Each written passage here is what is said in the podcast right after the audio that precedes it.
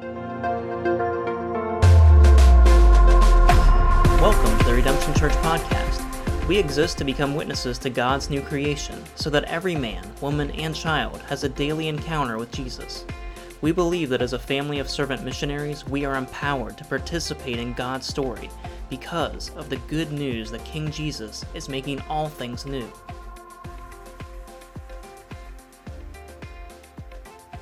All right, good morning, church.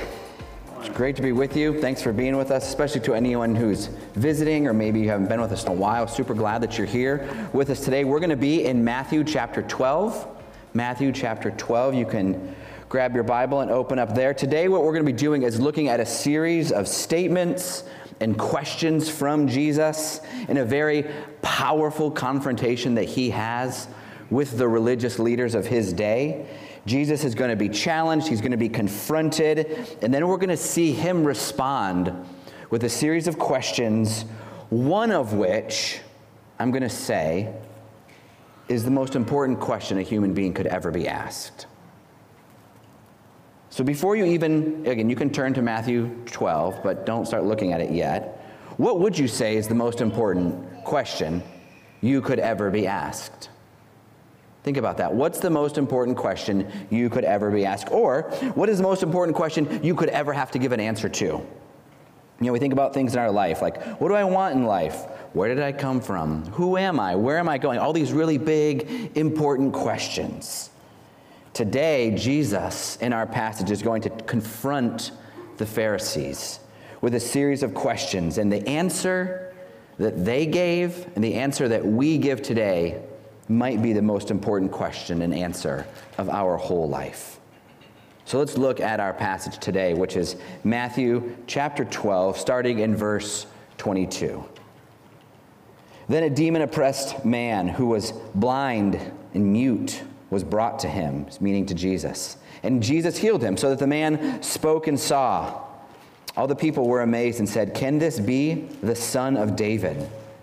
But when the Pharisees heard it, they said, It is only by Beelzebul, the prince of demons, that this man casts out demons. Knowing their thoughts, he said to them, Every kingdom divided against itself is laid waste, and no city or house divided against itself will stand. And if Satan casts out Satan, he's divided against himself. How then will his kingdom stand? And if I cast out demons by Beelzebul, by whom do your sons cast them out?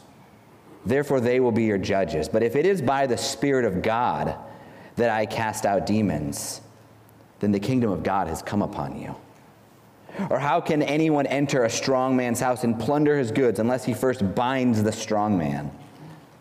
then indeed he may plunder his house. Whoever is not with me is against me, and whoever does not gather with me scatters. Let's pray. Jesus, we do ask right now for your help. We ask for your help that we would be good listeners of your word, that we would be receptive to what you are saying to us today in your word. Jesus, I want to thank you, even as I thanked you last week, that you met me this week in sermon prep, that you gave me strength, that you gave me some insight. So now, God, I want to also publicly ask for your help to be able to speak, to communicate clearly. I ask, God, for the people here, Redemption Church, your people who you love deeply, that you would meet us today, Jesus that you would strengthen our faith. And Jesus, that the preaching of your word would do what you promise it will do, that it will not come back void, but that it will accomplish much. So we ask for your help now in Jesus' name, amen. If you haven't been with us for a little bit, or maybe you've been out for a while, or again, maybe if you're just visiting with us today, we've been in a preaching series on the book of Matthew. We've been preaching what we call exegetically, verse by verse, going through every verse, every line, every major passage. And what that forces us to do is you can't avoid the hard things. You can't avoid hell. You can't avoid what Jesus says about sex what Jesus says about marriage, what Jesus says about demons, what he says about money, what he says about politics. Preaching exegetically both lets you hit everything and forces you to hit everything. So it's been a good study for us over these last several months of looking at Matthew. And what we've been seeing so far in Matthew is that the external opposition to Jesus is really starting to get cranked up. The ante is getting upped. The cross is starting to loom larger. It's becoming very clear that Jesus is preparing to make his turn towards Jerusalem. The battle lines are very clearly getting drawn. The opposition is getting louder. And in this passage today that we're going to look at, Jesus gets accused of casting out demons through Satan. Okay? But what we're going to see in these accusations and in this healing, in Jesus' response, the way he responds to that actually gives us insight into what his kingdom is actually about. Jesus, it's going to be clear, is bringing a kingdom that the people in his time, in his time did not expect. A kingdom they did not anticipate. A kingdom they weren't looking for, and I think the same is true for us. These healings and these accusations against Jesus are going to show us very specific insights into what the kingdom of Jesus is actually for and what it's actually against. But first, let's look at the cause. What was the cause, the impetus of this dispute? Look at verse 22. We simply read that Jesus healed a man who was blind, mute, and then he saw and spoke. We genuinely have no more than that. There's no detail of who brought him or what his response was. It just says, here's the guy, here's his condition, and Jesus healed him. But after Jesus does this, the people around him say, Can this be the son of David? Is that the question you would have asked? Upon seeing this amazing healing, this demon oppressed man suddenly healed. Whoa, is this the son of David? That is not the question that would have been going through my mind. So, why did they immediately conclude that? Why did they ask that question? Well, it's because they saw Jesus taking up the role, taking on the mantle of the one who would be the Messiah. Exorcisms and healing, which is what Jesus was doing, were what the Old Testament had said the one who comes as Messiah, he will be doing these types of things. If you want, write down Isaiah 42. Exorcisms, healing of the oppressed, these were indicators for God's people that when you start to see these types of things happen demons being pushed out, people who were dead being raised, the sick, the oppressed being lifted up that's a sign that God's on the move. So now the people are seeing this and they're saying, wait, wait a minute. Is this the promised one? Is this the one who was supposed to be coming? And I just want us to think about this question Can this be the son of David? Friends, that question in different forms reverberates throughout the entire Old Testament. Is this the one? Is this the chosen one? Thinking about how that question is echoed in Genesis 3. The seed of the woman is going to come. One day a human will rise who will crush the evil one.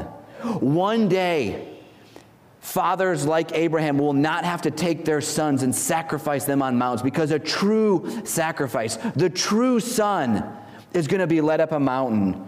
One day, a people enslaved in oppression to evil rulers like the Israelites in Egypt. One day, a real chosen one is going to liberate all of God's people. And then you get to David and he fails. And then his son Solomon, is this the guy? Is this the chosen one? Are you the one who's going to come? Or should we be waiting for someone else? Can this be the son of David? Friends, that question is a human question. That's a deeply humanity bound question, the longing for one to come and make it right. Even outside of the biblical narrative, that's a human longing. Obviously, I'm going to start talking about movies. Is Neo the one in the Matrix? Is Harry Potter the chosen one? Who will restore balance to the force? Friends, all of those echoes in the stories we love are echoes of this question Is this the one who's going to come? Is this the son of David? All of humanity is looking for one who will set things right. Is this person the son of David? And so the reason they ask that question, in one sense, is because they saw the things Jesus was doing. But in another sense, he was not doing what they expected him to do. Jesus was coming in as this gentle, lowly prophet who looked more like a shepherd than a king. So, could this be the heir to the throne? And so, again, even right here, let's just pause. How is Jesus bringing his kingdom into your life in ways that you aren't expecting, anticipating, or if we're honest, even wanting? How is Jesus right now bringing his kingdom into your life in ways that you don't want, ways you haven't been expecting? And I'll be honest with you, it's probably through suffering. It's probably through some type of pain. It's probably through some perplexing questions you are being made to ask. Friends, the kingdom's coming. Jesus is on the move in your life. And the Pharisees saw what Jesus was doing, and they reacted in rage. They began to downgrade, downplay, and literally in this passage, demonize what Jesus was doing. They literally said, Let's just tell people this is Satan, and then they'll be like, Oh, okay, fully discredited. No. What's crazy is that their accusation, which we're going to look at next, their accusation that this is the work of Beelzebub, it's definitely a lie, and Jesus is definitely going to disprove it.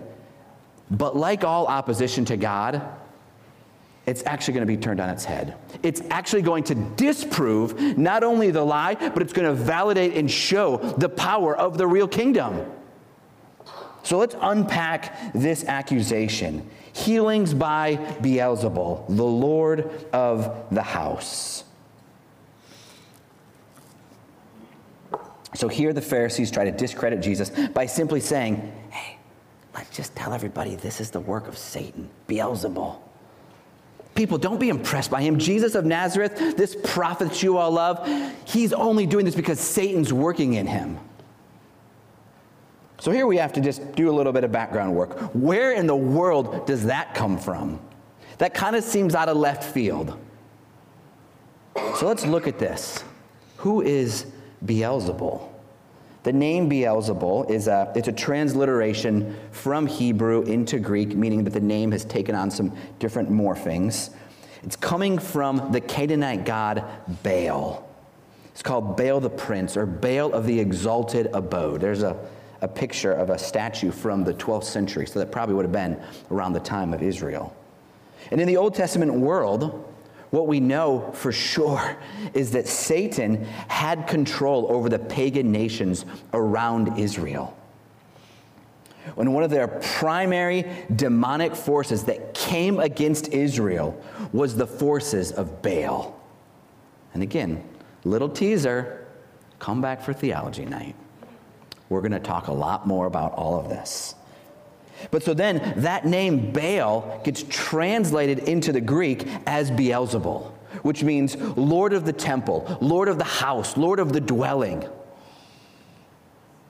Beelzebul, though, is simply an alternative name for Satan. And interestingly, look at verse 26. Jesus replies and says, Is Satan casting out Satan? Jesus automatically knows who they're really talking about. So, if you remember, Satan in the biblical storyline was the one who had taken over God's house, God's dwelling, God's domain, the garden temple. In the very beginning, Satan had come in and taken that domain from mankind. And so now, throughout the whole Old Testament, there's this cosmic struggle of the forces of Satan pressing against God's small collected people. All these nations surrounding them all of the time. There's this cosmic struggle throughout the whole Old Testament. And, and this is where, again, I think Scott's already laid some good foundation for this in Theology Night. We need to realize the fact that for a lot of us, that grew up in American evangelicalism, a lot of us maybe in more reformed, broader evangelical, Baptist, PCA circles, we don't have a good grasp on this. We don't understand that in the ancient Near Eastern culture, this was just assumed to be reality. The fact that there's a dual universe, that what we see is not all that's going on, they just knew that. Whereas in our rationalistic brains, we're like, oh, they said demon. Oh my God, they believe in demons and angels. Oh my gosh. Friends, our rational brains, post, even post enlightenment, we don't want to think about that, but friends, it's real. It's real. It would literally be like finding out that the world of Stranger Things is real. There are real demogorgons. There's a mind flayer. There are forces at work in this parallel, upside down world that we don't always see. We don't see the overlap between it, but friends, it's there. And it's on the move, and it's opposing you, and opposing me, and opposing Redemption Church. So we need to factor that reality in. And then realize that here in this passage, not only is the work of the kingdom called into question, but it's attempting to be sidelined by just saying, that's just Satan doing that. That's just, that's this power, it's just coming from that side. So the people at the time would have been like, whoa, maybe it is just Satan doing that. But again, like all evil intents, God turns this on its head and showcases his own power. Look at verses 25 to 27. Look in your Bibles. Jesus very quickly undoes their logic. He tells them, okay, so if I'm casting out Satan by the power of Satan, uh, what good does that do? If a country decides to go to war with itself, what's it going to profit? If Satan is trying to cast out Satan, he's actually just weakening himself. It gains nothing. The logic of what they're accusing Jesus of makes zero sense. And not only does Jesus first show that, but then Jesus, look at the verse, he goes on the attack. Jesus says, okay, so if it's not by the power of Satan, uh, whose power is it? If I'm not doing this by the power of Satan, then there must be some other power that I'm doing this through. Jesus, here in this question, in the way he responds, he highlights for us here's actually what my kingdom is about. Verse 28 But if, I ca- but if it is by the Spirit of God that I cast out demons, then the kingdom of God has come upon you. Jesus tells them that the true Lord of the house has moved into town, and it's not Satan. The true Lord of the dwelling has come, and his work of casting out demons is showing people what the kingdom is for what the kingdom is about and how now it is coming in full. So let's look at this. The true Lord of the house has come. In verse 28, Jesus invites his listeners, which we are included in that, to consider the implication of the fact that the Spirit of God is giving power to cast out demons. No one doubted the demons were being cast out. Everyone saw that. That was obvious. But the only question was the how and the why. Jesus is saying, if this is the Spirit of God, then there are massive implications. Jesus opposing Satan here shows what the kingdom is actually about. It shows us, friends, who the real enemy of the kingdom is. Jesus is saying demons being kicked out, men and women and children coming to their senses, is what this kingdom is about. Because that's what it looks like when the kingdom is present. People are in their right senses. They can hear, they can listen, they can love, they can respond to reality. I mean, let's just think for a second. One commentator made this point, I thought it was excellent. Think about this man's condition. he was mute. He was blind. This is extreme human isolation. This man, in many ways, represents our society so much. The many ways that we too we can't see reality. We can't hear the truth. We cannot speak of what is actually going on in our souls.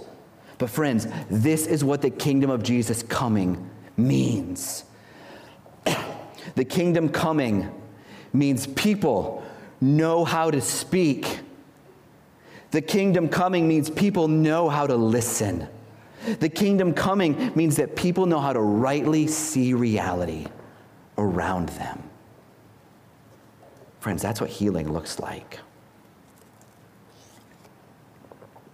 Jesus and his kingdom is opposing the carnage wrecked by Satan. And his exorcisms and healing show us here's what it looks like when the kingdom's present. Ultimately, Jesus is saying, what you see here is God's rule coming into effect. People think clearly, they love clearly, they see clearly, they listen clearly, they know who they are. That's what it looks like when the kingdom is present. And why is Jesus and his kingdom doing this? Because this true strong man has shown up. Look at verse 29. How can anyone enter a strong man's house and plunder his goods unless he first binds the strong man? Then indeed he may plunder his house. Jesus uses this imagery of a house that's protected, it's well armed, it's well secured. And a lot of commentators said that this is a picture of, like, you know, a person who has a demon.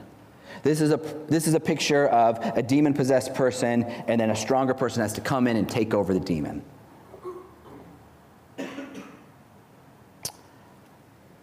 I, I think that could be true, but I also think that verse 29 is actually a summary of the entire Old Testament. Satan was the snatcher. He was the deceiver, the taker of life from the people of God. And he has been holding the world, the house, captive. Adam, remember, had dominion over the house, the garden, the dwelling, the temple, but he was tricked and seduced, and the Lord of the house, Baal, Satan, has taken over the house.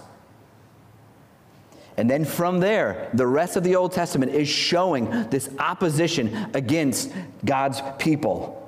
Do again, think about the Moabites, the Egyptians, the Philistines, all these forces that were being ruled by the demonic forces of Satan were coming against God's people throughout the whole Old Testament. Satan was the strong man. He was the ruler of the house. He was the Lord of the dwelling, as his name implies. His palace, as Galatians, you write this down, as Galatians 1 4 says, his palace is the present evil age. And his goods that he's protecting are the men and women under his evil influence. So, what does Jesus say? You can't plunder somebody's house unless you first bind them. And then you can plunder the house.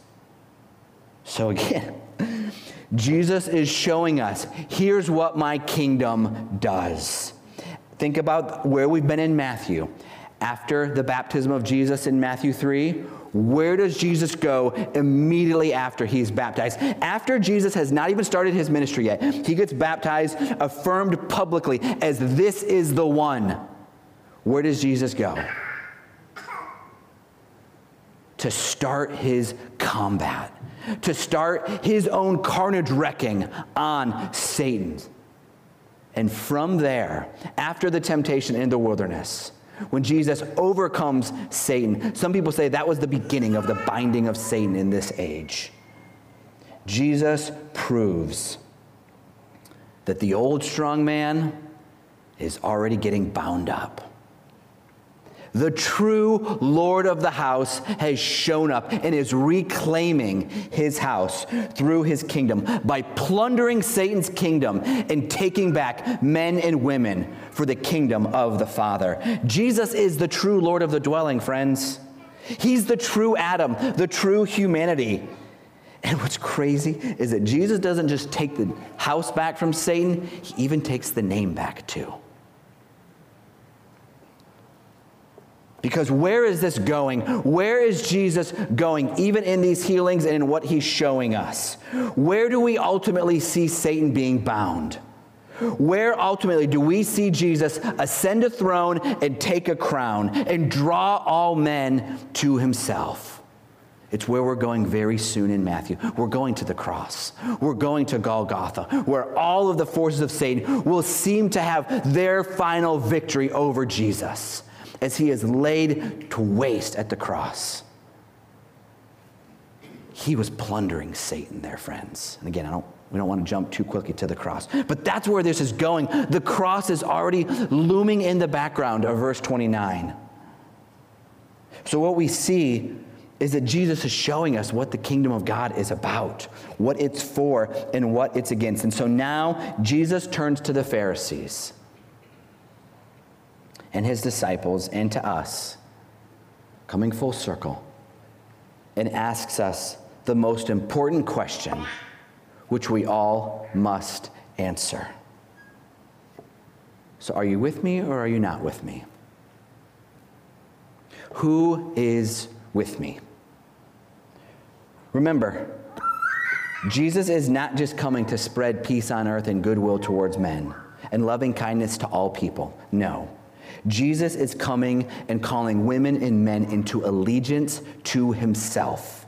Jesus here draws a very clear line in the sand. Jesus in his kingdom presents a challenge, and that is the need to come to terms with what he is doing and that God is establishing his kingdom.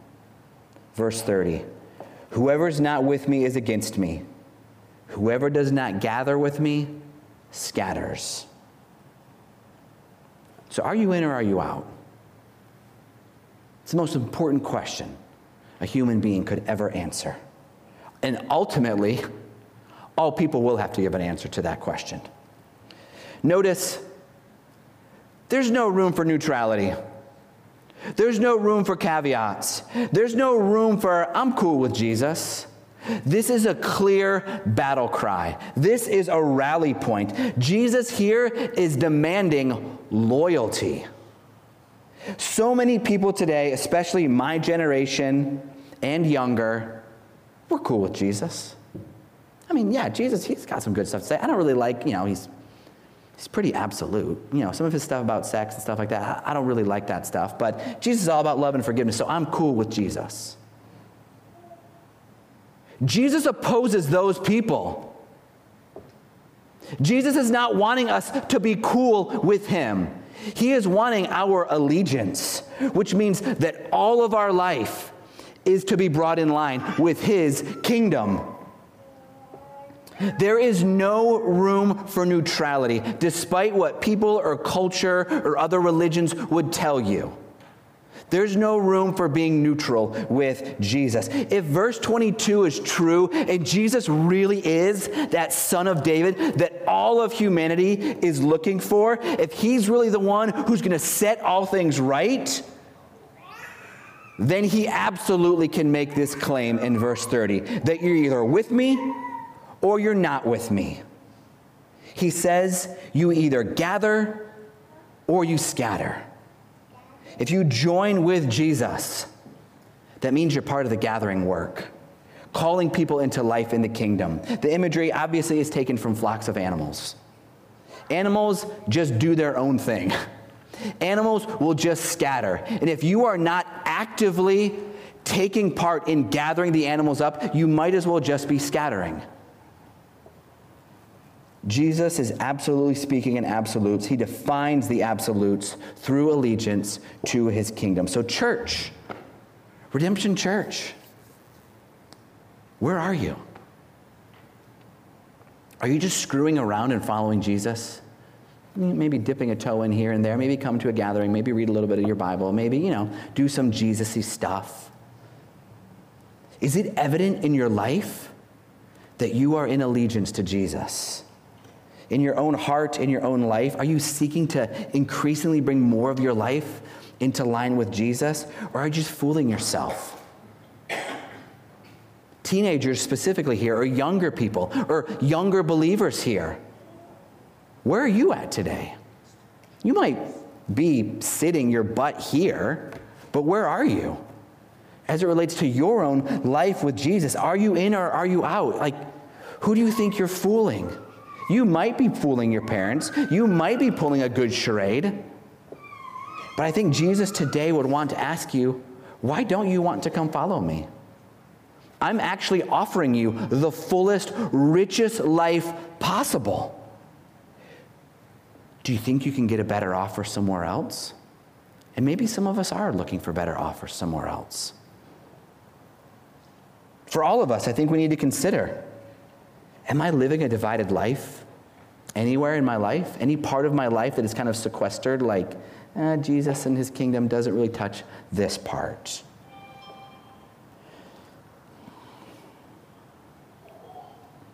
As we go to close, just want to make a couple closing points. Allegiance to Jesus and being part of his kingdom looks like resisting darkness. His kingdom is really clear about that. So, where in your life are you resisting darkness? Where in your life is there real darkness? Evil in speech, secrecy of a divided life, darkness in what you are listening to and filling your mind with, in what you are speaking, in what you are engaging in. This would even include, friends, living in fantasies outside of reality. This would even include suicidal or depressive thoughts. What does allegiance to Jesus look like as it, look, as it relates to resisting darkness? There's a lot of darkness there's a lot of darkness. Another closing implication for us to consider is that Jesus is showing us who the real enemy is, church. The real enemy of the kingdom is not the people on the opposite news channel of you. The real opponents of the kingdom are not the people that you are just ticked off at. The real enemy of the kingdom is not people in your MC who annoy you. The real enemy of the kingdom is not the face of the person on the Bud Light can. If you know what I'm talking about, then you know. That's not the real enemy, friends. The real enemy of the kingdom is Satan and his demonic forces who daily oppose us and try to convince us that all the other people are the real enemy. Friends, allegiance to Jesus doesn't mean that we suddenly become perfect, but it means that we regularly are repenting of where we are not in line with the kingdom and then asking the Spirit to make us more of kingdom people, of showing us where have I missed the kingdom, Jesus? Help me repent and move towards you in that. Asking Jesus to give us more of Himself, more of His Spirit, filling us afresh so that we can show the world the kingdom's here. It's already on the move. Do you want to be in this kingdom or not? So let's pray, and the band can come up.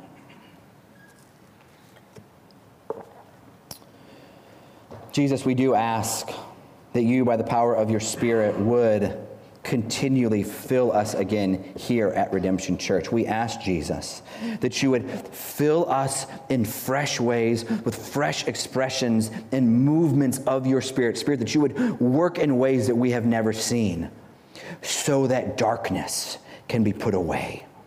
So that men and women and children can think and speak and learn and listen and love clearly Jesus, we ask that you would increasingly use our missional communities and our life there to be the spaces where that growth can happen. Jesus, would your kingdom continually reorient our gaze to who the real enemy is? Jesus, because as we realize who the real enemy is, that means it's so much easier to forgive people who offend us. That means it's so much easier to confront people that we need to lovingly confront. As we realize the real enemy is Satan who is convincing us to hate people, that means that our hatred can melt towards love and compassion and empathy and listening to other people. Jesus, help us oppose Satan where we see him working division. Jesus, would your kingdom come? Here in Redemption, here in Deep Creek, here in Chesapeake, here in Norfolk, here in Virginia Beach, here in Suffolk and Newport News. Jesus, would your kingdom fill this space?